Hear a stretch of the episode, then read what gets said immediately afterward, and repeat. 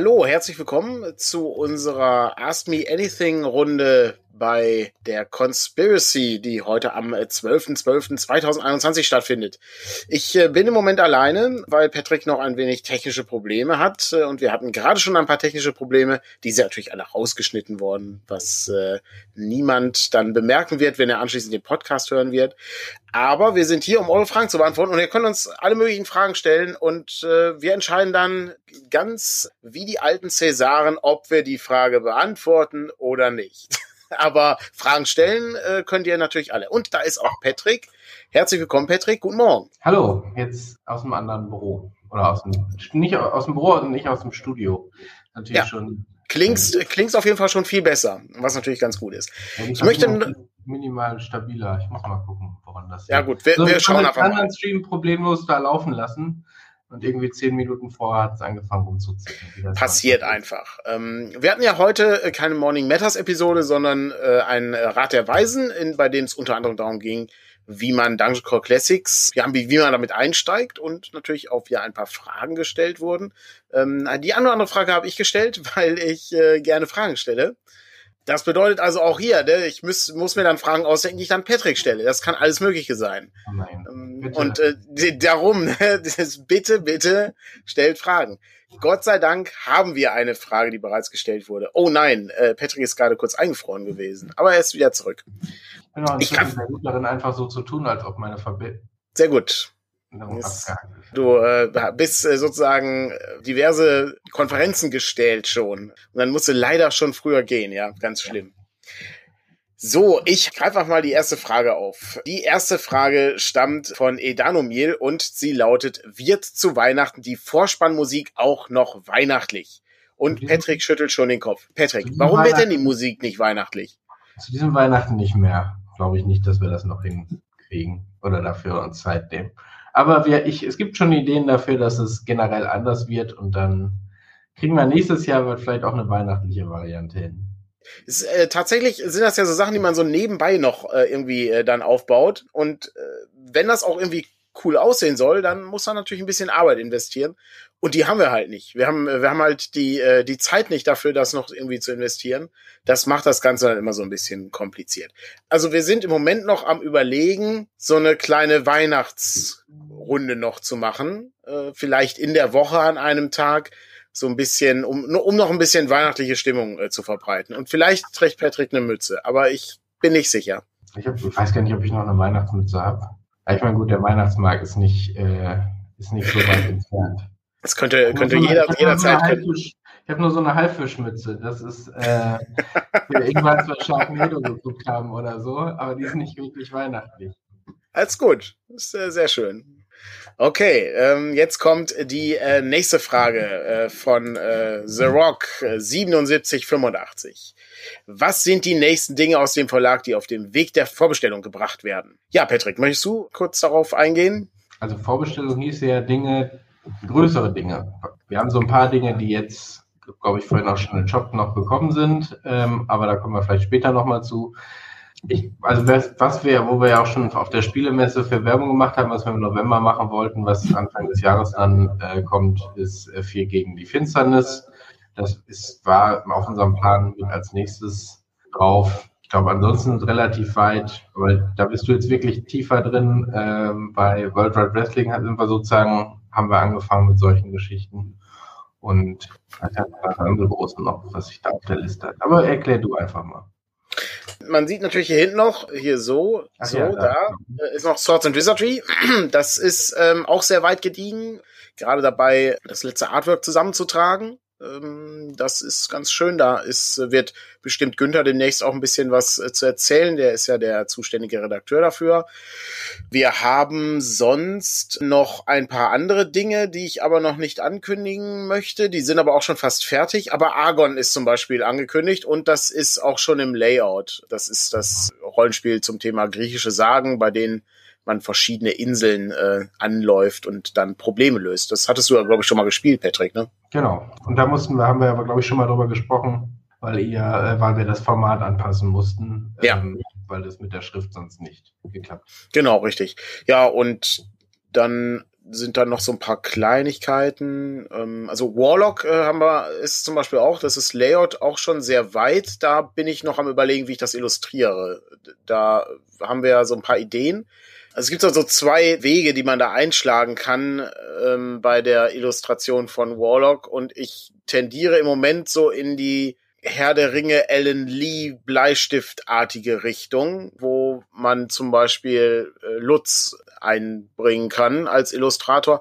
Ich bin aber noch nicht sicher. Da, da arbeiten wir noch dran. Also das, ich, da gibt's so ein paar Ideen, wie man das machen könnte. Vielleicht zeige ich da auch noch mal irgendwas, aber bin noch nicht mal sicher, ob das eine Vorbestellung wird. Ich vermute, das wird eher so eine relativ kleine Auflage, weil das schon relativ speziell ist. Aber ich weiß noch nicht da müssen wir im nächsten Jahr gucken. Wir sind ja geplagt in diesem Jahr von der Papierknappheit und den Möglichkeiten, überhaupt was drucken zu können. Das heißt also, alle, alle tollen Weihnachtssachen, die wir geplant hatten, kommen alle nicht mehr.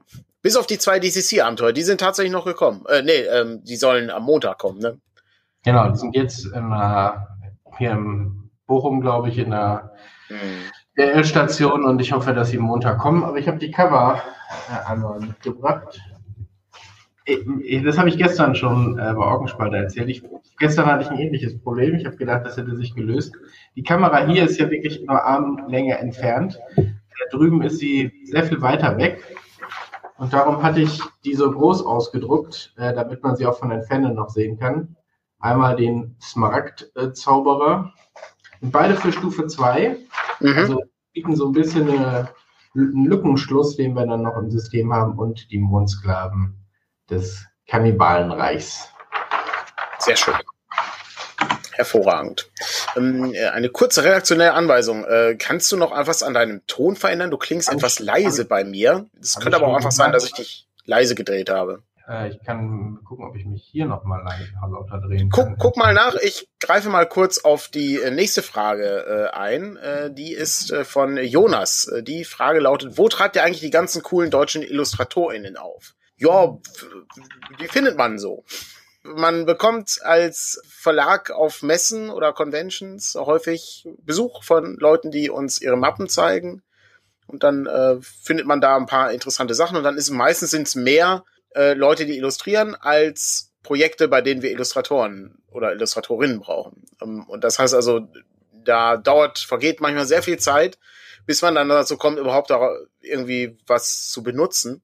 Und bei einigen ist es so, da sucht man sehr speziell nach einem gewissen Stil, den man haben möchte. Also das ist irgendwie, wie ich gerade sagte, diese Ellen Lee-artige Bleistiftzeichnungen oder eben bei, ähm, weiß ich, bei den Mietlingen, es hat ja zum Beispiel äh, Maria Hecher illustriert, wo man da irgendwie schon mit so einem Grundkonzept rangegangen ist, wie möchte man das überhaupt machen ähm, und welchen, welchen Look soll das ganze Spiel haben und dann manchmal harmoniert das dann und dann kommen die entsprechenden Projekte und Illustratorinnen dann irgendwie zusammen und dann dann funktioniert das.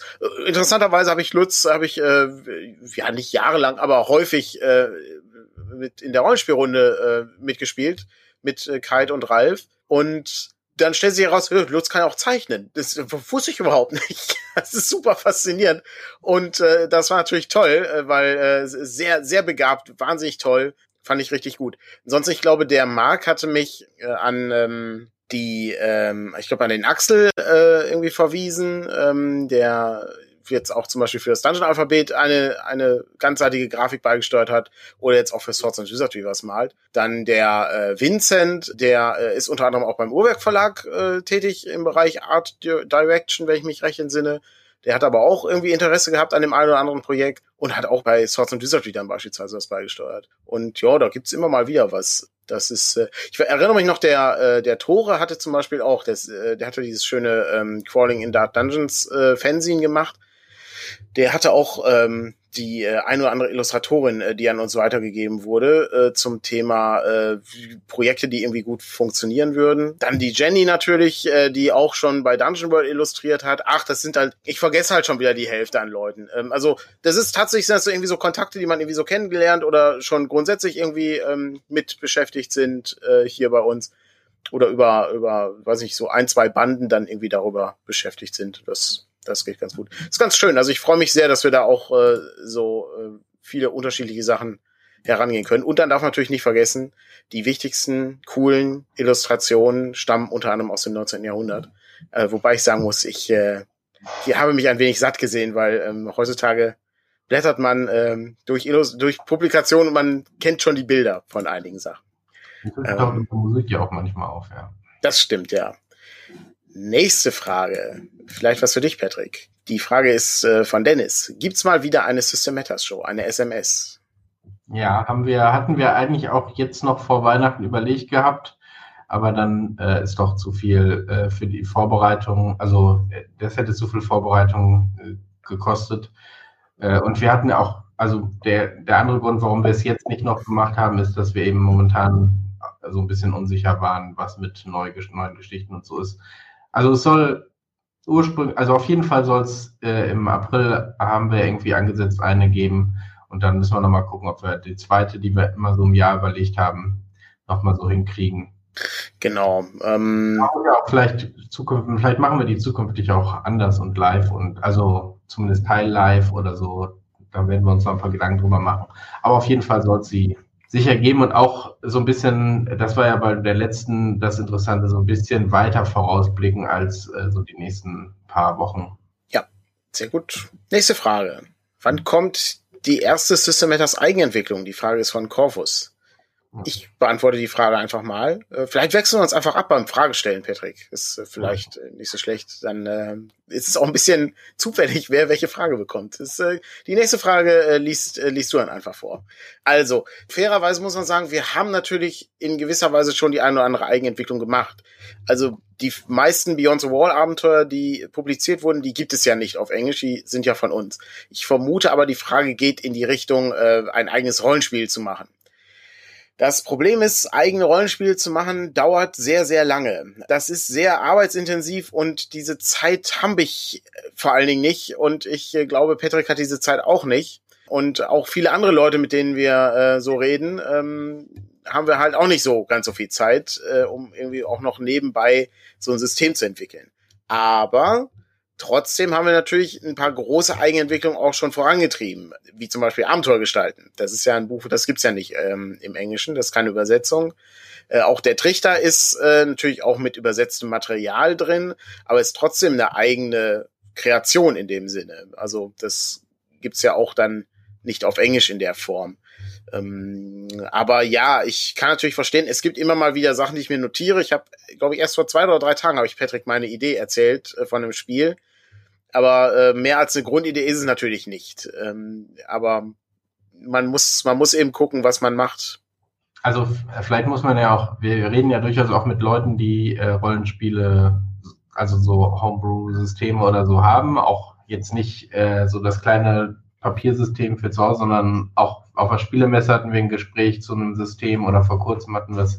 Also wir, viele kommen, es kommen auch die einen oder anderen auf uns zu, wo wir manchmal schon von vornherein irgendwie sagen, das, kriegen wir so nicht hin. Bei manchen sind wir jetzt so in der, aber es ist, um es ganz offen zu sagen, es ist einfach auch eine Schwierigkeit, das quasi noch mit in den Plan, in den Jahresplan mit einzubauen, so ein komplett eigenes System. Das heißt, wenn das wirklich toll ist und wenn ihr da zu Hause ein Top-System rumliegen habt, dann äh, kommt gerne äh, einfach rum, äh, meldet euch, aber es ist einfach so, die Arbeit und schon mit den bestehenden Systemen ist relativ fix und dann können wir da auch nicht garantieren, irgendwas zuzumachen. Weil wir, also selbst wenn ihr mit einem fertigen System kommt, müssen wir daran arbeiten. Also auch das muss man vielleicht einfach mal mit auf den Weg geben, weil es muss dann noch angepasst werden.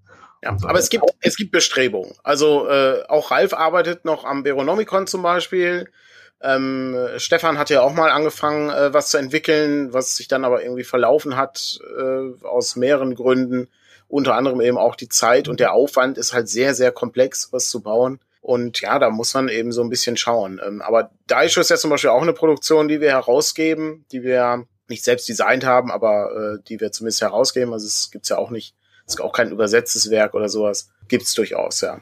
Aber gut, ich sehe, wir haben hier auch noch äh, mehrere weitere Fragen. Insofern, äh, Patrick. Man, genau, ich, wenn wir es jetzt abwechselnd machen, dann bin ich ja jetzt am Zug. Ich muss nur einmal gleich kurz gucken, wie laut, also ob im Hintergrund gearbeitet wird oder nicht.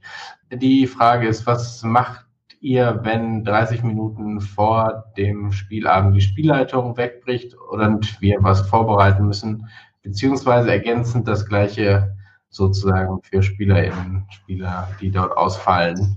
Wie gehen wir damit um? Okay, dann äh, greife ich die Frage von Jonas äh, zuerst auf. Äh, der fragte, äh, was passiert, wenn äh, eine, ein Spieler oder eine Spielerin nicht mehr da ist. Dann äh, machen wir natürlich einen Rat der Weisen bei Twitch und können dann da Fragen beantworten. So war das ja beim letzten Mal, ich glaube letzte Woche Donnerstag oder ja, die Woche davor. Die davor war genau. das, ja. Ja. Ansonsten muss man natürlich sagen, wir sind natürlich äh, ein äh, Verlag, der darauf angewiesen ist, dass Spielrunden ausfallen, um dann zum Beispiel Beyond the Wall rauszuholen. Oder ähm, gehe ich in den Winterwald oder etwas zu verbergen, ein ruhiges Jahr, die ganze Latte an Spielen, die man so hat, die ja alle ohne viel Vorbereitung funktionieren. Insofern geht das ganz gut. Ich muss aber sagen, wenn wir von den privaten Runden sprechen, wenn 30 Minuten vor Beginn des Spielabends irgendwas passiert, dann sage ich, ja, spielen wir halt nächste Woche und ich lege die Füße hoch, weil ich sehr müde bin. Ja, es ist manchmal, äh, ist es auch angenehm dann, also man wird die Runde nicht deswegen absagen, aber man ist, ist auch nicht so, dass man sich dann grämt und sagt, oh nein, geht gar nicht so. Ähm, dann, dann ist es manchmal eben so. so. Du hast ja auch noch wahnsinnig viele Brettspiele, die du sozusagen rausholen könntest, ne? wenn man jetzt real, ähm, man sich real Tisch zum Beispiel treffen würde. Genau. Das heißt, dann wird man, aber auch da ist es natürlich schwierig, weil nicht jeder Rollenspieler, jede Rollenspielerin ist auch Brettspieler. Das stimmt.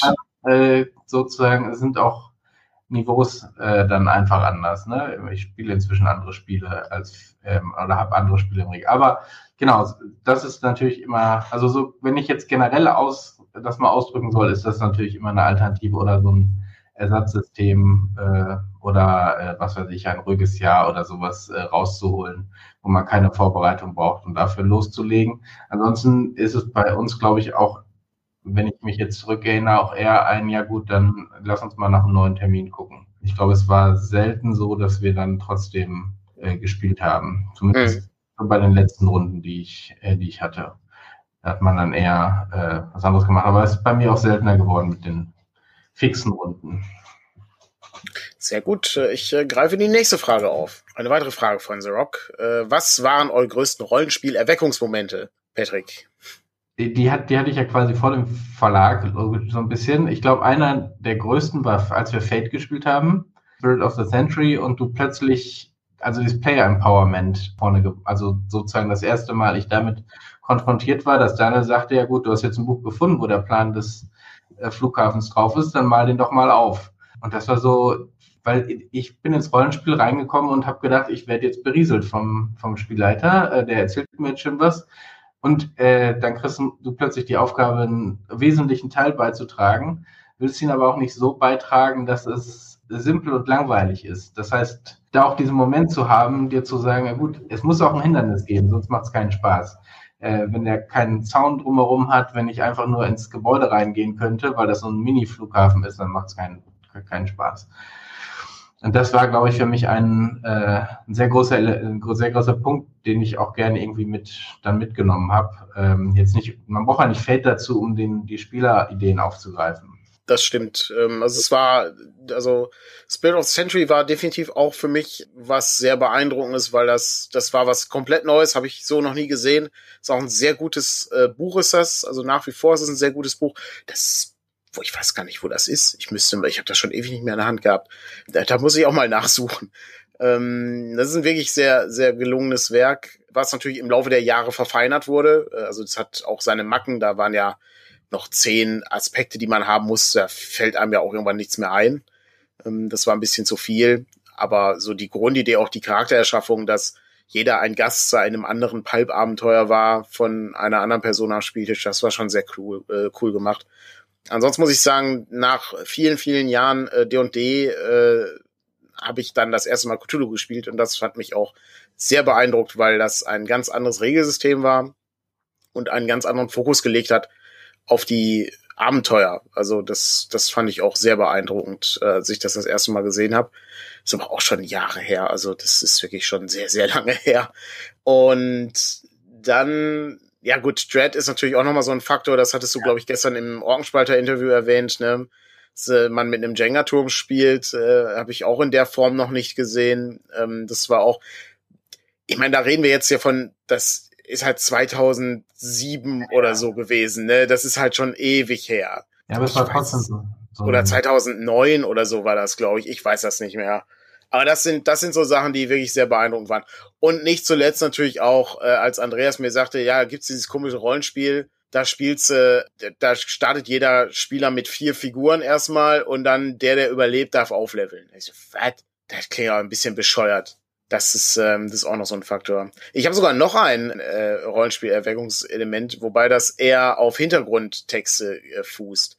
Äh, was mich auch äh, sehr beeindruckt hat, war ähm, die waren die Play Dirty Artikel von John Wick. Das mhm. äh, fand ich auch sehr beeindruckend, äh, weil die äh, zum einen sehr unterhaltsam geschrieben sind und nicht nicht jeder Tipp ist irgendwie brauchbar, aber die sind halt sehr unterhaltsam. Und das andere ist äh, das Buch äh, Stealing Cthulhu, wo man neue Ideen entwickelt, indem man zu Lovecrafts Ursprungstexten zurückgeht. Das war auch wahnsinnig beeindruckend von äh, Graham Wormsley. Also das war auch so ein so ein Erweckungsding. Das habe ich, als ich den Andreas besucht habe, habe ich das in seinem Bücherregal gesehen und äh, danach habe ich das habe ich das auch sofort gekauft. Das war wirklich sehr beeindruckend. Da war ich, da war ich relativ früh aufgestanden, da war Andreas noch am Schlafen, glaube ich, und konnte dann in seiner Bibliothek das, äh, das Buch einmal durchgucken. Sehr, sehr beeindruckend. Ja, wir hatten das hier, mir ging es ähnlich äh, wie Patrick mit, nur mit Dungeon World. Mm. Also, äh, auch da, das habe ich ja nie, also zumindest damals nicht als Spielleiter erlebt, sondern als Spieler. Ähm, aber da war es sehr ähnlich, weil dieses Fragen stellen äh, bei der Erstellung ähm, schon nochmal ein sehr wichtiger äh, Aspekt war. Das heißt, das kam sozusagen dann später dazu, aber da war Player Empowerment bei uns schon relativ weit. Aber du bist dran, also ich bin dran, dir die nächste Frage ja. zu stellen. Und was sind die Selling, Selling Points von Spire? Okay. Chance, Corpus zu überzeugen, dass auch das System top ist. Okay. Also zum einen, es sieht einfach wahnsinnig gut aus. So hat mich das erstmal angesprochen, weil das schon wirklich sehr hübsch ist. Das ist aber natürlich nicht alles. Jetzt muss ich natürlich sagen, ich bin kein Fachmann für Spire, weil das, wir kommen an diesen Punkt, wo wir nicht mehr alle Spiele in- und auswendig kennen, die wir herausgeben, weil es ist einfach zu viel. Also ich kann mich nur bedingt mit jedem äh, Spiel auseinandersetzen. Aber was ich sehr beeindruckend fand an dem Ding, war einfach diese Idee, ein Fantasy-Punk-Rollenspiel äh, zu haben, äh, ne, so im Vergleich zu Cyberpunk äh, und äh, so, so eine Shadowrun-artige Missionsstruktur zu haben in den Sachen. Plus die unglaublich abgefahrenen Ideen innerhalb dieses Spires. Mit kleinen Widerstandszellen äh, mit äh, dem Herz des Spire und der Vermisschen Bahn, die irgendwie so ne, hier hält und, und irgendwie Dimensionen durchbricht oder, oder Raum durchbrechen kann. Diese kleinen Ideen, wie die Hochelfen gestaltet werden, dass sie eben so merkwürdige Masken tragen. Da merkt man eben auch gutes Design. Hochelfen tragen gerne Masken. So denkt man, ja gut, die tragen halt gerne Masken. Ja, aber Moment mal. Das bedeutet ja, du kannst dich theoretisch gesehen unter die Hochelfen begeben, weil die tragen ja alle Masken. Die sehen dich ja gar nicht als Dunkelelf, ja? Du musst eben nur sehr clever sein, wie du das machst. Und wenn du aufgedeckt äh, wirst, dann ist das natürlich schon ein hervorragendes Abenteuerelement, ja, wenn du dich dann irgendwie einschleichen musst in so eine Hochelfengesellschaft diese, ich habe das auch gestern im Interview gesagt, diese Kleinigkeiten eben, die lieben eben Eisbäder, weil das eben Elfen sind, die aus dem Norden kommen. Und dann, dann gibt es eben in dem Spire dann äh, Eisbäder, die vorher nicht da waren. Diese Idee, dass du, dass diese Dunkelelfen eben mehr sind als bösartige Elfen, sondern die sind eben eine, eine, eine eigene äh, Zivilisation mit einer eigenen mit einer eigenen ähm, Ausgestaltung, äh, ne? also wie, wie auch die Spinnen da reinspielen und es gibt dann die Hebamme, die dann besondere Dinge kann und die Regeln sind leicht von dem Spiel. Das, ich fand das sehr interessant. Wir haben das, äh, wir haben eine Runde gespielt damals. Äh, Frank hat das mal geleitet für uns. Und man ist sehr schnell drin in dem Spiel gewesen. Die Regeln sind äh, nicht sehr komplex, äh, was natürlich auch dazu beiträgt, dass es irgendwie nett ist. Es hat so ein viktorianisches Flair, weil es gibt irgendwie so, so Zeitungen mit äh, Zeitungsartikeln und all irgendwie so, so Kram, der dann irgendwie dabei ist. Das ist schon, das ist schon sehr besonders. Aber fraglos, das ist ein spezielles Spiel. Ne? Also das, ähm, das will ich nicht abstreiten. Trotzdem finde ich das sehr reizvoll. Darum haben wir es ja halt auch gemacht. Genau. Also ich finde, das ist jetzt gerade auch nochmal gekommen, dieser Widerstandscharakter war für mich nochmal so eine, war für mich so ein Aspekt, ne? dieses Freiheitskämpfer gegen überlegene Übermacht. Äh, irgendwie war das schon immer so eine Geschichte, die ich gerne im Rollenspiel mal sehen wollte. Der Mechanismus von Konsequenzen, also wenn was schief geht, eine Probe, äh, egal in welchem Bereich, bedeutet das immer irgendwie Verlust von Lebenspunkten in Anführungsstrichen. Das kennt man sonst nur aus dem Kampf. Aber hier kann es eben auch bedeuten, du verlierst Ansehen oder verlierst einen Freund äh, oder ähnliches. Oder Geld. Äh, oder Geld, genau. Also auch Reichtum oder so ähm, wird, äh, wird über Werte quasi abgebildet und kann durch Proben äh, quasi verloren gehen und bringt die Geschichte aber auch voran. Das heißt, wenn du äh, irgendwie von jemandem was haben willst und du schaffst die Probe nicht ganz und würdest jetzt Geld verlieren, bedeutet das am Ende, dass du der, die Person bestechen musst. Also äh, das heißt, es gibt direkte äh, Konsequenzen, die in der Handlung stattfinden und jetzt äh, sozusagen dann weiter aufgegriffen also werden. Das ist ja so ein bisschen das, was bei PBTA dann quasi mitschwingt, nämlich die Frage von der Fiktion, die weitergeführt wird. Äh, das, das gibt's auch. Dieses, ähm, also bei dem Abenteuer, dass es sofort in Action geht, ne? Und sie trotzdem Sandbox-artig sind. Also du hast eine Sandbox und mit der legst du los, aber trotzdem beim ersten Abenteuer du eigentlich, wenn du die richtige Person äh, sozusagen an, an den vorgefertigten Charakter hast, und dann auch sofort äh, Action hast und ins Spiel kommst und nicht irgendwie die komische Kneipenszene, wo sich erstmal alle treffen. Äh, das ist mit diesem, mit diesem äh, unterschiedlichen Schaden, das kennt man ja auch aus dem PDQ-System. Ich glaube, so hieß das. Äh, da gibt's ja dieses Sky Pirates of the Seven Seas oder so ähnlich oder Pirates of the Seven Skies oder so ähnlich hieß das, glaube ich. Das äh, hatte so ein ähnliches System, äh, wo du eben auch deinen Schaden irgendwie verteilen kannst oder so. Das, das fand ich ganz interessant. Ich glaube, Spire und So tief die schwere See sind die beiden unterschätztesten Spiele, die wir haben. Die, weil die sehr fokussiert sind auf das, was sie wollen. Die sind aber beide wirklich sehr clever designt. Das ist, also man merkt sehr deutlich, dass äh, das Team von ähm, RRD hier, Ron Rock Descartes oder so ähnlich heißen die, meine ich, ähm, dass sie sehr, sehr schlau da dran rumgewerkelt haben. Also ne, Grant Howitt und ähm, Christopher Taylor ist es, glaube ich. Die haben das beide designt. Und ähm, auch die Macher von äh, Storybrewer Games, die das ähm, so tief die schwere See gemacht haben, äh, ist auch sehr clever designt, sehr, sehr schön. Ne? Also man, man hat eine Ausgangslage bei so tief die schwere See gehabt mit den äh, PDTA-Regeln und ergänzt das sozusagen durch ein sehr interessantes Verhältnis zwischen, äh, was für einen äh, Beruf habe ich eigentlich, aber was ist das zweite, das zweite Konzept, was ich habe? Ne? Bin ich der Kapitän, der noch, der gleichzeitig noch ein Monster ist? Oder, ähm, oder sowas. Das ist, das ist sehr clever gemacht, äh, sehr, sehr schön. Und beide Spiele sehen äh, wahnsinnig gut aus. Also gerade in Zeiten, in denen man auch gerne die Bücher mal rumzeigt, ist das schon so ein, so ein Faktor, der sehr gut ist. Aber gut, jetzt haben wir uns sehr lange an dieser Frage aufgehalten. Ich äh, greife mal, ich greife, genau, ich greife mal, das ist halt die Frage, wenn, ne, ist jetzt hier Werbung, ne, wenn wir nach äh, Werbefragen, äh, wenn Werbefragen kommen, dann machen wir natürlich auch Werbung dafür, weil am Ende stehen wir ja auch hinter den Sachen. Aber jetzt kommen wir zu einer anderen Sache. Äh, wenn die Welt völlig anders gelaufen wäre, Patrick, was würdet ihr in eurer Freizeit machen, wenn ihr keinen Rollenspielverlag hättet? Äh, ist ebenfalls eine Frage von so. Die erste Antwort, die ich überlegt habe, war Rollenspielen.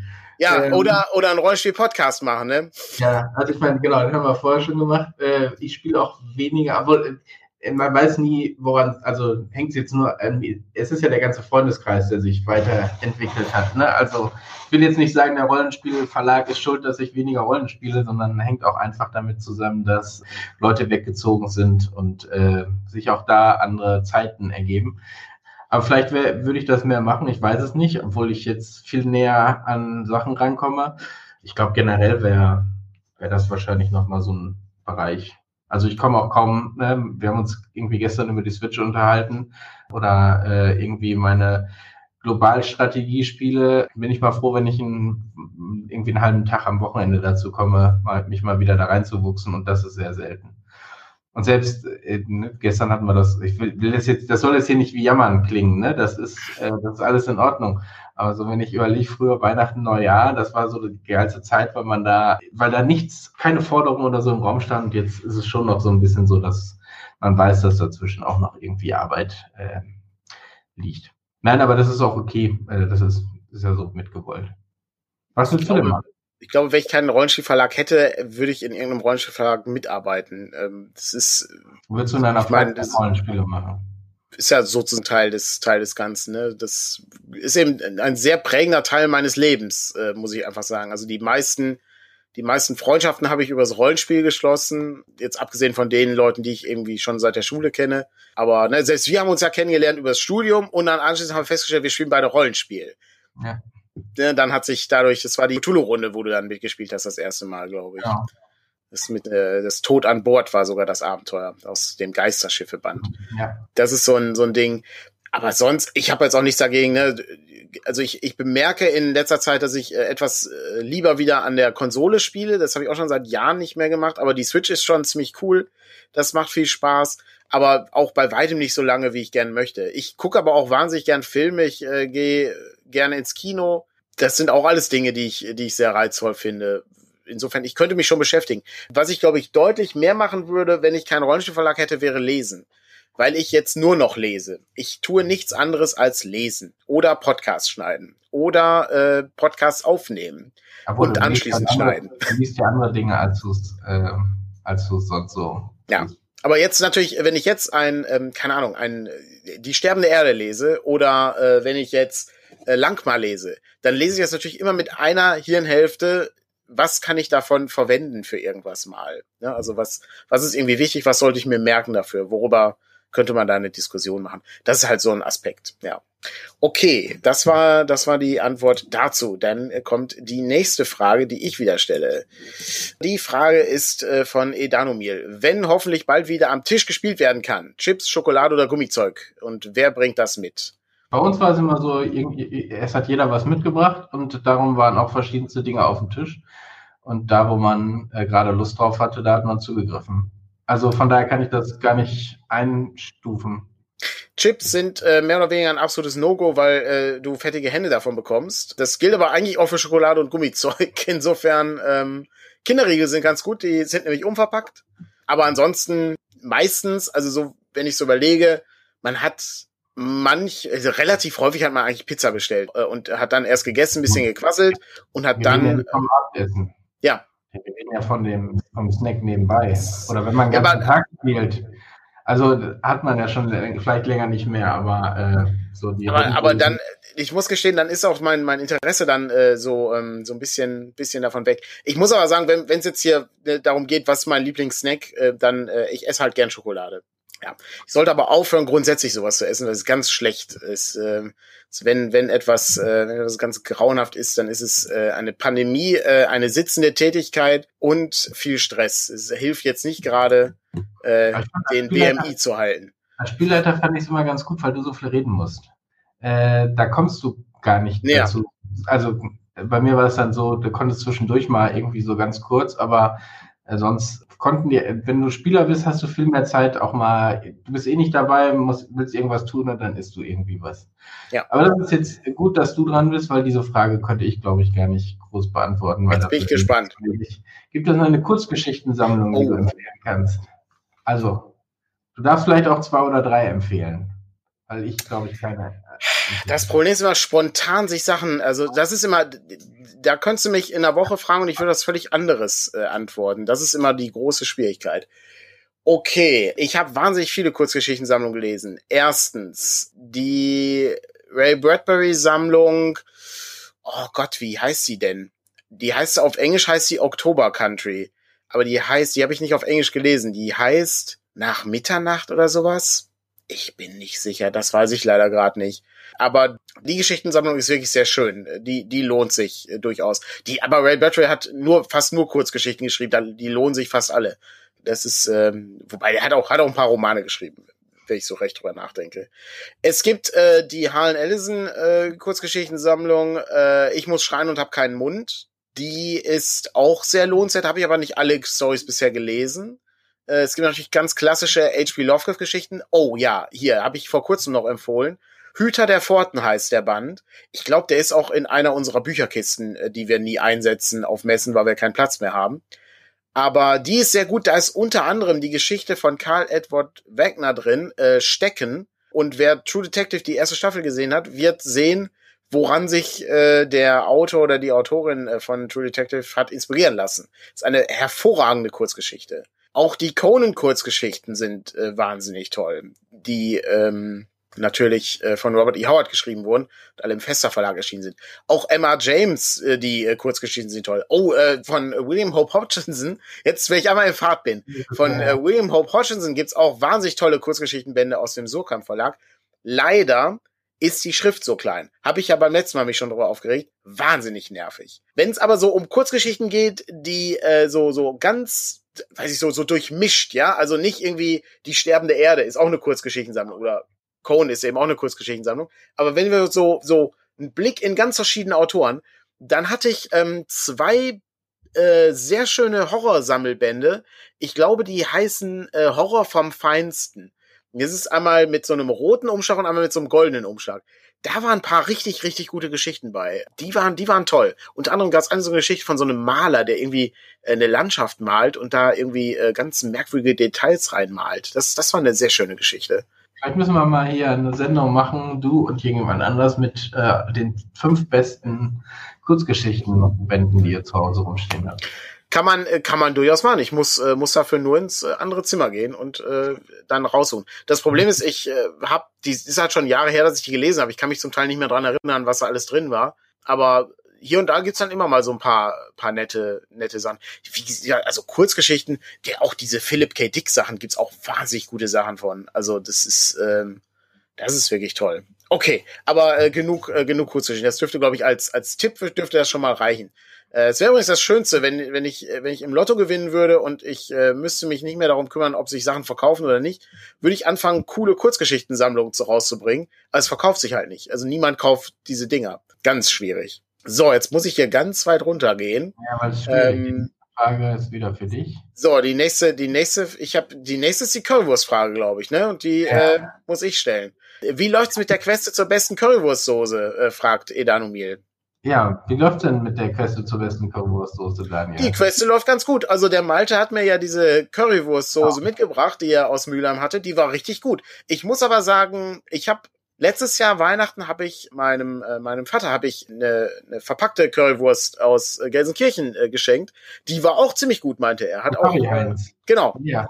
War auch ziemlich gut. Ach so, also dachte, ähm, darum, dass du dass du deine eigene beste Currysoße machen Ach so, wolltest. meine eigene. Ja, okay, wenn man das so betrachtet, dann muss ich natürlich sagen, ich habe seit dem Sommer nicht mehr daran weitergearbeitet. Aber der Sebastian hat uns für den Newsletter, der nicht erschienen ist bisher, eine, ein, sein Rezept hingeschrieben mit ein paar Tipps. Und der Sebastian ist auch, wenn man dem bei, wenn man da mit Facebook befreundet ist, sieht man, das ist jemand, der ist auch, der lebt halt auch in der Küche. Also der, der ist ja eine gute Küchenfee, könnte man sagen.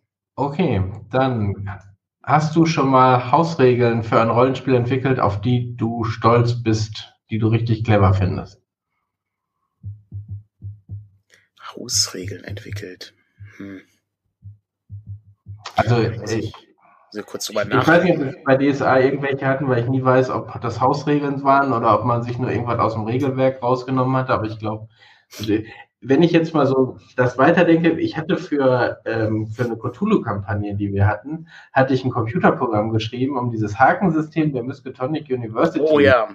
quasi erfassen zu können, weil irgendwie fand ich das super cool. Da kannst du ja Studenten spielen. In dem Arkham-Band ist das, glaube ich, drin, äh, das System. Und du spielst äh, Studierende der Arkham University und hast eben so, frei, so Haken, die deine Zeit ähm, bestimmen sollen, äh, die aber gleichzeitig auch bedeuten, wie gut bist du an der Uni und äh, wie viel Geld verdienst du quasi und solche Sachen. Äh, und wir hatten da so eine Sandbox und da hatte ich total Spaß dran, da so ein Programm für zu, zu programmieren. Damals habe ich noch Zeit und Lust dafür gehabt. Und das war irgendwie ganz witzig. Dann wurde dann für das Halbjahr das Ding ausgedruckt, dann konnten die Leute ihre, äh, ihre Kurse irgendwie eintragen und ihre Haken machen und dann äh, wurde danach sozusagen das nächste Halbjahr äh, bestimmt. Wobei du natürlich irgendwie sagen konntest, okay, ich muss jetzt hier, ich höre jetzt mal auf mit dem Job und so, so also gab schon noch so Sachen, aber äh, das war jetzt nicht unbedingt eine Hausregel, aber äh, so eine ganz nette Geschichte ich glaube, Hausregeln, ich kann mich nicht erinnern. Ich, äh, ich, Selten, also wirklich, wirklich nur selten. Ich glaube, ich habe für für unsere alte D&D-Runde habe ich äh, vielleicht ein oder zwei Ideen mal entwickelt, aber ähm, so richtig beeindruckende Sachen habe ich irgendwie nie äh, in der Hinsicht entwickelt. Äh, vielleicht kommt das noch, wenn ich mich mal etwas. Ja, manchmal nur so Anpassungen, so kleinere Anpassungen, die man in der eigenen Spielrunde äh, sich eben. Darum sagt man das bei wir DSA 4 in, eigentlich nur DSA 4 gespielt. Und da ist ja schon eine Ausregel, welche Regel du reinnimmst oder nicht äh, im Prinzip. Und äh, wir haben da viel rum experimentiert, von daher kann ich das gar nicht genau sagen. Okay, die nächste Frage scheint äh, wie gemacht für dich zu sein. Okay. Ähm, die Frage ist von Roland. Äh, was sind eure Wrestling-Sticks äh, und eure Ringnamen? Werdet ihr ein gutes Tag-Team? So, jetzt, was ist denn Wrestling-Stick? Ist es so der, der Move, den du dann irgendwie machst oder was? Wahrscheinlich irgendwie so ein. Äh, okay. Also ich meine, ich, so vom Format her bin ich wahrscheinlich nicht der elegant im äh, Darumspringer oder so, sondern schon eher etwas rabiater dabei. Ringnamen muss ich, ehrlich gesagt, bin ich jetzt zu unspontan für. Äh, muss ich mir aber noch überlegen, bevor wir World Wide Wrestling vorstellen, wahrscheinlich. Der, du bist der, der Buchhalter. Der Buch, oh mein Gott. Oh mein Gott, ja. Oder der Lager, der Lagerjunge oder so. Äh, und äh, ja, hab dann Kartons dabei oder sowas. Ähm, genau ja, ja. Irgendwie, ist gut. Wenn ich mit dir fertig bin, passt du in diesen Karton. ich meine, es gibt ja auch diese, es gibt ja auch diese Manager quasi, die dann da so im Hintergrund äh, agieren und so ähm, und dann plötzlich trotzdem auch mal im Ring stehen oder äh, so, wenn der Schiedsrichter gerade nicht hinguckt, dem Gegner mal einen vor die Nase geben. Vielleicht wäre das so mein Job, während du der Agile bist, der da im, im Dingsbund der, der Agile. Ich, genau. sehr, sehr realistisch bei mir, dass ich der Agile bin von uns. Ja, genau. Ja, gute Frage. Ich, ich bin leider in dem, in dem ganzen, in dem ganzen Genre nicht so, nicht so zu Hause. Ähm, aber äh, ne, der äh, kann, müsste man, müsste man mal genauer drüber nachdenken. Ich bin sicher, wenn, ähm, das ist ein gutes Thema für, für den Wrestling-Podcast, den ihr da plant. Aber als Tech-Team wird das, glaube ich, ganz gut klappen. Das äh, klappt ja auch im realen Leben schon gut. Insofern ja, genau. ähm, ist das, ist das nicht schlecht. Ach so, ich bin dran mit der Frage. Du bist ne? dran, ja. Äh, Sehr gute Fragerunde übrigens. Also, ne, gerne noch, bisschen Zeit haben wir ja noch. Äh, den Presseclub haben wir ja hinter uns äh, gelassen heute. Jetzt muss Patrick Was die Frage ist das stellen. Buch, das ihr besitzt und warum ist es 1000 Years Old Vampire? Aha. Äh, das gibt es leider noch nicht auf Deutsch. Ich weiß nicht, ob da so eine Andeutung äh, mitschwingt, aber ich habe es ja. nicht. Ich weiß nicht, ob du das hast. Ich habe das Buch, ja. Ich habe mir das auch mal angeguckt. Das ist, ich also unser Problem ist ja, Sachen, die kompliziert zu übersetzen sind, dauern halt sehr lange. Äh, ich äh, könnte mir noch nicht vorstellen, wie man das macht. Ich wüsste aber, wen ich an dieses Projekt ransetzen würde. Aber ich bin nicht sicher, ob man das irgendwie angehen sollte. Das, ähm, das ist halt so schwierig. Ich finde das auf jeden Fall interessant. Also ist ein interessantes Ding. Also finde ich sehr reizvoll, äh, schön, schön designt und so. Hab ich habe es natürlich nicht gespielt, aber ähm, ansonsten ganz gut äh, gemacht. So, ähm, jetzt ist natürlich, das ist natürlich, es muss ja nicht zwangsläufig das schönste Buch sein, äh, das man besitzt. Und auch hier wieder die große Problematik, äh, wenn ich diese Frage irgendwie zwei Wochen später gestellt bekomme, werde ich vielleicht irgendwas anderes und ich muss jetzt erstmal nachdenken. Aber Patrick, hast du denn irgendwas, was dir sehr gefällt? Ähm, und ich vermute, aber ich habe ich hab, äh, ich hab, äh, mir aus England, als ich da war, ein, äh, eine Artus-Sagen-Sammlung äh, mitgebracht mit schönen, äh, mit schönen Bildern, gold äh, verziertem Umrand und so. Ähm, das finde ich schon ziemlich, ziemlich schick. Ähm, ist jetzt aber auch, das, ich habe ja hier keinen, also ich könnte jetzt dann ja noch nicht mal rübergehen in meinem Bücherregal hm. gucken, gucken, ob da noch ein schöneres ist, aber das ist schon, sieht schon ziemlich schick aus. Er ist wirklich nicht einfach. Wahnsinnig äh, hübsche Lamentations of the Flame Princess Bände. Also das Cursed Chateau finde ich sehr hübsch. Das mit, mit so einer Sonderfarbe Gold Metallic und Schwarz-Weiß. Würdest du schon sagen, dass Rollenspielbücher bei dir die sind, die am schönsten? Oh, boah, das äh, weiß ich nicht. Ich habe auch, ich habe auch ein ich habe auch ein wahnsinnig schönes Artbook zum Thema Labyrinthe. Bei Rollenspiel müsste ich jetzt nochmal überlegen, ob, ob was da das Schönste wäre. Das ist, das hat ja mit Rollenspiel eigentlich nicht viel zu tun. Mhm. Gar nicht so einfach. Ich habe auch ein, ähm, oh, warte mal. Rein zufällig. Ich hab's, ich hab's hier unterm Tisch. Es ist wirklich absoluter Zufall. habe ich das schon mal vorgestellt? Bestimmt. Oh, guck mal, ist ein bisschen staubig. Aber dieses Buch hier, The Art of Point-and-Click-Adventure Games, ist ebenfalls sehr hübsch. Äh, ich muss mal kurz, ich suche mal schön eine Seite, also zum Beispiel hier, ne, das ist schön Monkey Island und so, ne. Übrigens, habt einen Fehldruck bekommen hier. Da ist der Seitenrand nicht abgeschnitten worden. Er ist mir natürlich viel zu spät aufgefallen. Zurückschicken lohnt sich nicht mehr. Aber das ist, also sowas ist halt, ist halt wahnsinnig toll. Da stehe ich ja total drauf. Aber Rollenspiel, ich meine, das ist natürlich auch ein bisschen arm, wenn ich jetzt Dungeon Core Classic sage, ja, ähm, oder Swords and Wizardry, was wir irgendwie neu illustriert haben. Das ist natürlich jetzt ein bisschen arm. Aber ah, es gibt halt schon so ein paar Sachen, die finde ich sehr schön. Ähm, ich mag auch, ne, also Meetling auf Abwägen finde ich halt auch wahnsinnig toll, aber ist halt auch wieder was, was wir gemacht haben. Das ist irgendwie auch ein bisschen traurig. Ähm, das ist eine Frage, da müsste man mal, da müsste man mal wirklich intensiver drüber nachdenken. Vielleicht ist das nochmal so eine Sachen aus dem Regal gezogen Folge für eine Morning Matters Geschichte. Ja. Ähm, weil es gibt sehr schöne Dinge. Ich habe auch ein paar, äh, also gerade so im, im Artbook-Stil oder so, oder auch bei Comics gibt's auch ein paar sehr schöne Ausgaben, ähm, die man da anführen könnte. Mhm. Mhm.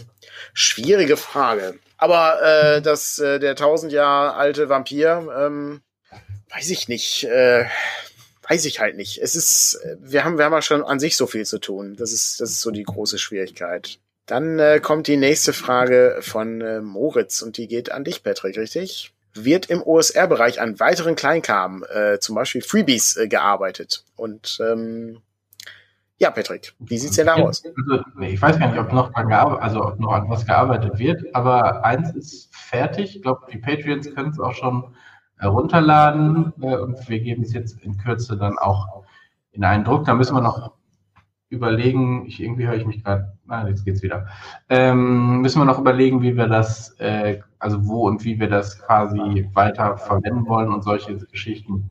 Aber äh, der OSR Primer, ich weiß gar nicht wieder, was das auf Das ist äh, das äh, Prinzipia Apocrypha heißt das Ding. Äh, das ist so ein, genau, das ist ein so ein Primer gewesen, der anders eine andere Herangehensweise hat als die OSR-Fibel ähm, sehr, sehr interessant, ja. Jetzt müsstest du, äh, vielleicht guckst du einmal ganz kurz in den Chat, äh, Patrick. Ähm, dann würde ich nämlich äh, das abhängig davon machen, ob Jonas einen Daumen rauf gibt oder runter, äh, wenn er noch da ist. Ob ich das andere Ding auch schon erwähnen soll, an dem wir gerade arbeiten. Da hat er nämlich die Redaktion für übernommen. Das ist auch nochmal ein Gratisheft. Und ich kann nur jedem sagen, diese Gratishefte sind vor allen Dingen möglich wegen dem Patreon.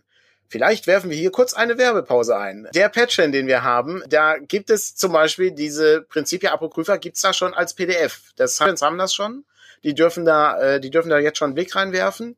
Ähm, das Ding erscheint auch anschließend gratis als PDF und so, ne? Aber weil die Leute eben mithelfen, sowas irgendwie zu finanzieren, weil das ja im Grunde Gratis-Sachen sind. Also wir stecken da ja nur Arbeit rein und kriegen da irgendwie nicht viel raus, äh, abgesehen jetzt irgendwie von diesen zwei, drei Werbesachen, wobei ich immer denke, hey, äh, das, die haben ein schönes Gratis-Heft gemacht. Äh, da würde ich aber gerne mal noch ein Buch kaufen. Bin ich nicht sicher, ob das so funktioniert. Da muss ich immer an Harlan Ellison denken und sein Warner Brothers Interview, ähm, was er mal gegeben hat. Aber wenn da Interesse äh, äh, dran äh, besteht an so Sachen, also wir, wir sind da sehr, also ich mag das halt, ich mag mag das ganz gerne. Ich mag das, wenn Sachen verfügt, äh, auch auf Deutsch, damit man sie eben lesen kann und ähm, arbeite da schon ganz gern dran an diesen, an diesen Dingen. Aber äh, hat Jonas irgendwas gesagt? Äh, und ich wollte noch erwähnen, Daumen rauf von Jonas. Sehr gut. Ähm, ansonsten, äh, also man kriegt es natürlich sicher auch mit als erster zugeschickt. Ne? Also irgendwann kriegt man es auch meistens, will jetzt nicht die Hände, ne, je nach Auflagenhöhe oder so, an den Ständen oder so, aber die Patreons kriegen es äh, dann gegebenenfalls auch schon direkt bei der nächsten Bestellung einfach so überraschend mit beigelegt. Du wolltest den Werbeblock noch erweitern mit dem nächsten Heft. Genau, ich, ich erweitere noch den Werbeblock, gebe aber auch noch mal kurz äh, zu bedenken, sollte es tatsächlich gelingen, dieses äh, Zwischenziel zu erreichen, gucken Frank und ich Conan die Serie, solange dieses Zwischenziel erreicht wird. Das ist ein äh, Faktor, der, äh, ich glaube, uns entweder an den Wahnsinn, in den Wahnsinn treiben wird oder sehr unterhaltsam sein wird. Das möchte ich auch noch mal kurz erwähnen. Und ansonsten äh, habe ich auch noch den Babylon 5 Podcast irgendwie hier in der Hinterhand. Der wird gerade geschnitten. Um kurz auf Moritz Frage zurückzugehen. Ja, wir arbeiten noch an was weiterem. Und zwar an einer Übersetzung von der iGex Challenge. Das ist ein, äh, ich glaube, fünf Wochen Programm, bei dem man äh, ein, äh, eine kleine, eine kleine Region erschafft mit allen Ausgangssituationen, um genug zu haben für sein Abenteuer. Es ist ein sehr schönes Projekt. Der Dietmar hat das übersetzt, der Jonas macht da gerade die Redaktion für und äh, Björn macht wieder ein Cover und wahrscheinlich gibt's das Ganze dann auch anschließend gedruckt und ähm, ist ein sehr schönes Ding. Das Fünf-Wochen-Programm. Ja, genau. Machst jede, jede Woche machst du es. Ja, sollten wir so als Coaching-Kurs anbieten. Als Coaching Massas. Ja. ja wir, haben, wir haben ähm. ein, ein ähnliches Konzept haben wir uns überlegt, ja. Okay. Du hast wieder eine Frage, die auch direkt in deinen Bereich passt. Würden wir ein 1200 Seiten Megadungeon rausbringen? Ich weiß nicht, was Moritz schon zu Hause so vorbereitet hat, offensichtlich. Würden wir es kommt immer drauf an. Äh, witzigerweise gibt's schon Bestrebungen zum Thema Mega Dungeons bei uns im Verlag. Aber da können wir natürlich noch nicht weiter drauf eingehen. Und das ist, ähm, am Ende steht und fällt alles immer mit der Qualität, äh, würde ich sagen. Also es ist, äh, ne, was, was macht man daraus am Ende? Aber ja, ähm, klar, ich finde das Konzept, also das Thema finde ich schon interessant, aber äh, ich bin nicht sicher, ob 1200 Seiten nicht ein bisschen viel ist, gerade wo Papierknappheit ist müssen, wir wollen ja nicht dazu beitragen, noch weitere Papierknabber zu haben. Plus letztes Jahr, äh, nicht letztes Jahr, letzte Woche äh, habe ich ja darum, habe ich ja gemeckert, dass Bücher zu dick sind. Also das Handling ist nicht gut von den Büchern. würdest du ja dann in verschiedenen Etagenwänden rausbringen. Das wäre die klügste Variante, ja. Aber wahrscheinlich würde das Ding dann äh, bestimmt 500 Euro kosten oder so. Ja gut, insgesamt dann machst du so eine Timeline-Reihe oder so ähnlich. Gibt's die überhaupt noch? Das weiß ich nicht, aber ich habe noch welche, die ich ins Büro bringen wollte. Ach ja. Hier ist schon alles voller Brettspiele, sorry. Sehr gut. So, jetzt muss ich mal weiter gucken. Jetzt muss ich gucken, wo die, äh, wo denn die nächste Frage ist. Nur noch das Angebot von Moritz oder die Forderung, ich weiß es nicht, bei der Serienbesprechung dabei zu sein. Ja, Stygian Abyss sehe ich hier gerade. Serienbesprechung. Kein, ich sehe keine weiteren Fragen im Moment. Dann äh, haben wir eine Punktlandung um 13 Uhr hingelegt. Wir können auch äh, kurz auf was anderes hinweisen, wenn wir eh schon im Werbeblock. Also, gern. wir können darauf hinweisen, dass es unsere oh. Tasten endlich auch im Shop gibt. Äh, ich habe mit ein paar Kartons rumprobiert und wir hoffen, dass wir die äh, gut jetzt zu euch nach Hause bekommen. Ähm, die sind, also auch da, Patreons konnten schon vorbestellen, äh, aber es sind nicht alle ausverkauft. Äh, wir wollten nur sicher gehen. Ähm, die sind also ab heute auch im Shop. Also die beiden DCC-Abenteuer sind jetzt im Shop. Die beiden Tassen, also Kaffee und Tee, sind im Shop. Und äh, das Beyond äh, the Mountain Fortress, äh, Fortress sollte auch nächste Woche sozusagen bei uns eintrudeln. Da, das war ja Teil des Fernsehen-Pakets quasi. Äh, die hatten das aber ja auch äh, extra nochmal angekündigt und das kommt jetzt wohl auch. Ah ja, von, äh, von René unter anderem. Ne? René, und, genau, ähm, äh, liegen für Beyond the Wall eine komplette neue Region, Abenteuerideen und ähnliches.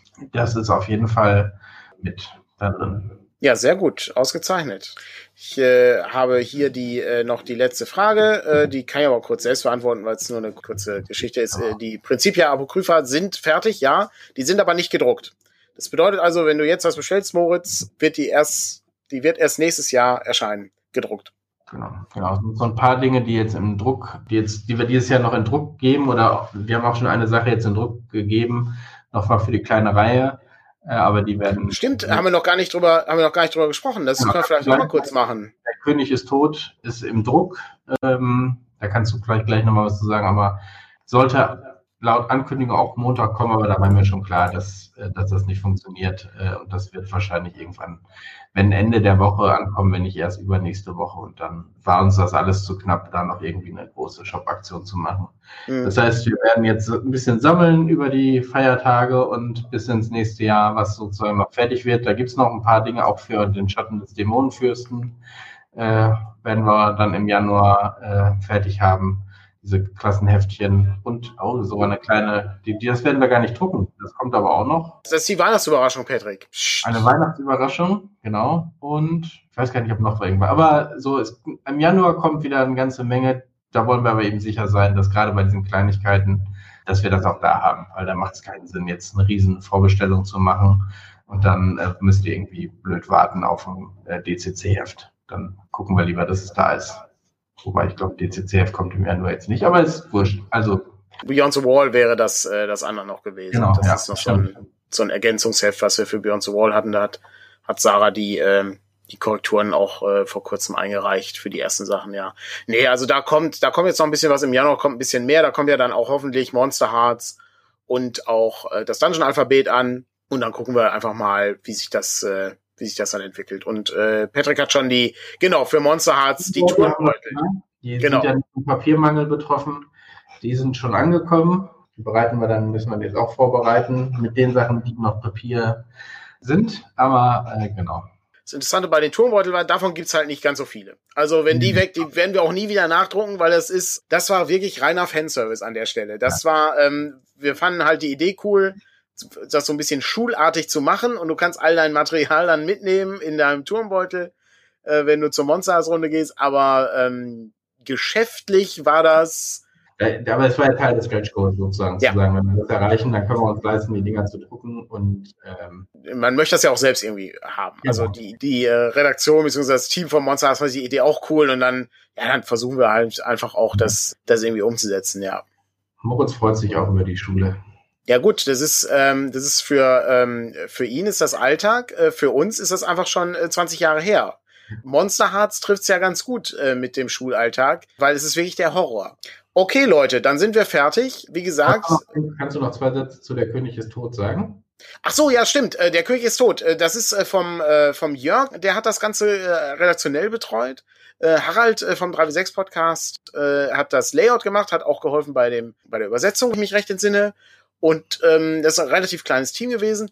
Aber es ist äh, das erste von diesen Firebrand-Spielen, äh, die die Bakers gemacht haben, die ja auch äh, Apocalypse World designt haben. Und da gibt es eine Folge von äh, vom 3W6 Podcast, der ähm, genauer eingeht, äh, wie das funktioniert.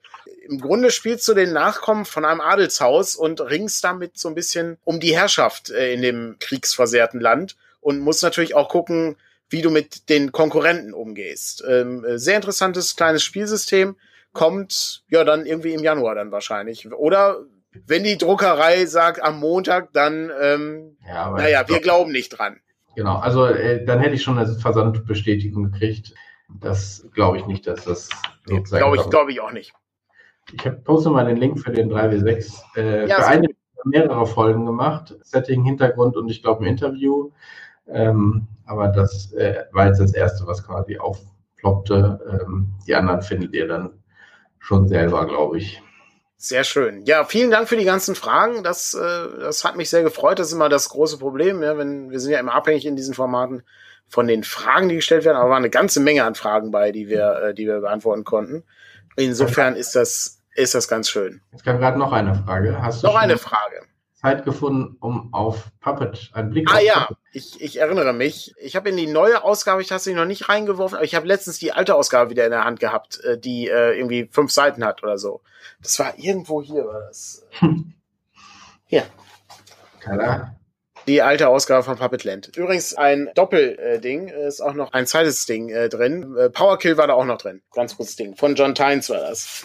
Aber wie ich äh, vorhin schon, äh, vorhin schon sagte, die Hauptproblematik ist, wir haben wir haben so viele Sachen, wir müssen erstmal ein paar Sachen abarbeiten, um äh, neue Sachen angehen zu können. Ich äh, möchte nicht so einen so einen, so einen riesigen Sack an, ähm, an Projekten noch hinter mir herziehen das ist problematisch. Zumal wir ja auch gucken müssen, dass das irgendwie finanziert wird. Also wir arbeiten ja, ja, merkwürdig. Äh, wir versuchen ja die Projekte möglichst weit fertig zu machen, bevor wir sie in die Vorbestellung geben. Das bedeutet also, wenn fünf Leute sich anschließend für den 1200 Seiten Mega Dungeon interessieren, haben wir ein Problem.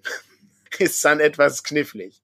Das müssen wir irgendwie gucken, dass, dass ja, die Sachen. Dann, dann gibt es erstmal nur eine Etage. So. Zum Beispiel. Eine Etage an und dann guckst du. Oder du musst gleich ein Abo abschließen. Zack. Ein Abo abschließen wäre auch gut, ja. Der, ein Mega-Dungeon per Abo ist gut. Mhm.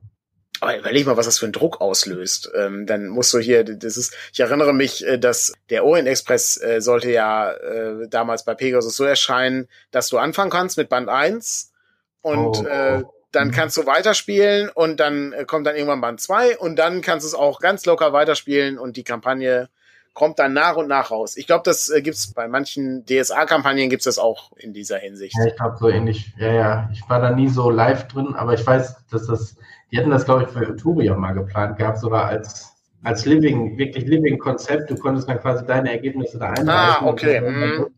Es ist dann, glaube ich, nie so umgesetzt worden, weil es, glaube ich, auch riesige Probleme verursacht. So ein Konzept klingt erstmal super gut, aber es ist einfach auch super schwierig. Aber, äh, aber ja, da, da, hast du, da hast du Druck, wenn du, wenn du eine vorgefertigte Kampagne quasi hast. Da kannst du ja nicht sagen, äh, so bei Tour kannst du ja sagen, okay, ich spiele jetzt da weiter und irgendwann kommt ein neuer Plot, der eure Geschichten aufgreifen würde oder so.